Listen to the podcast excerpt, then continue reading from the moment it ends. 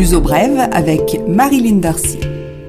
Bonjour et bienvenue dans ce nouveau numéro de Louzo Brève, à nouveau dominé par le coronavirus. Le gouvernement a décidé de créer trois niveaux de mesures de lutte contre le coronavirus pour 19 quartiers ou arrondissements de Lisbonne, Loures, Sintra, Amadora et Odivelas. Les restrictions sont les plus sévères et maintenues au stade de calamité. Il s'agit pour ces zones d'un devoir civique de confinement obligatoire qui limitera les sorties au minimum. Les foires et marchés seront interdits et les regroupements limités à 5 personnes. À ces restrictions s'ajouteront celles du stade 2 appliquées à l'ensemble de la région métropolitaine de Lisbonne. Les commerces devront fermer à 20h, sauf exception. La vente d'alcool sera interdite dans les stations-service et dans la rue. En revanche, il sera possible de se réunir jusqu'à 10 personnes. Ces mesures sont prises car Lisbonne et sa région représentent 80% en moyenne des nouveaux cas de coronavirus enregistrés au Portugal.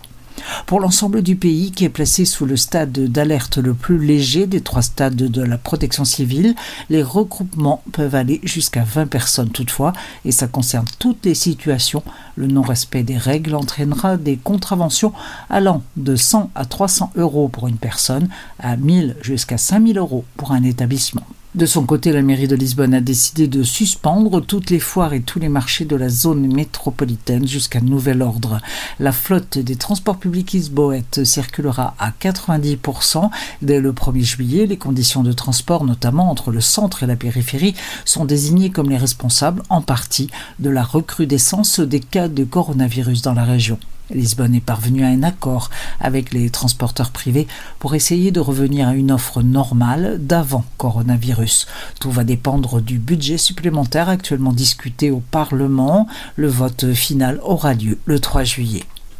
Le chômage a fait un bond de 34% en mai par rapport à mai 2019. Le nombre de demandeurs d'emploi s'est établi à plus de 400 000. En Algarve, la situation est préoccupante avec une augmentation de 200% du chômage.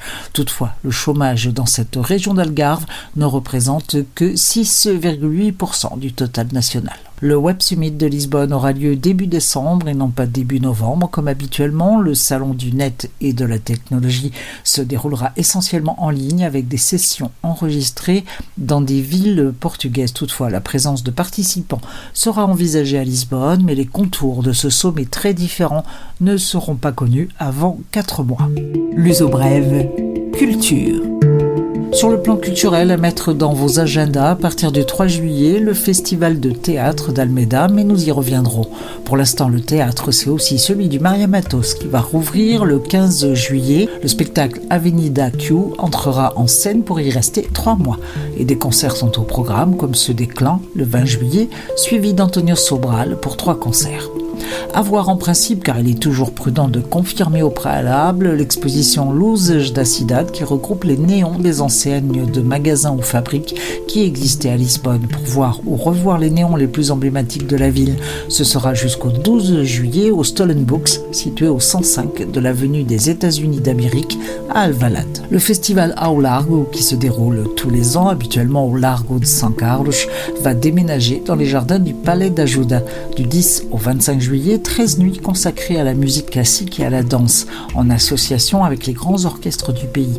Un must aux entrées gratuites qui doit donc déménager pour cause de coronavirus. Signalons aussi plus près, ce week-end, les 27 et 28 juin, la nuit de la littérature européenne de 21h à 23h à suivre sur la radio Smooth FM, une initiative de Ionic Portugal, Ionic étant le regroupement européen des instituts de la culture. Pour en savoir plus, consultez le site www.noitedaliteratura.europeia.pt. Ce programme est maintenant terminé. Je vous retrouve la semaine prochaine. Prenez soin de vous. Suivez mes points info sur Facebook. À la semaine prochaine.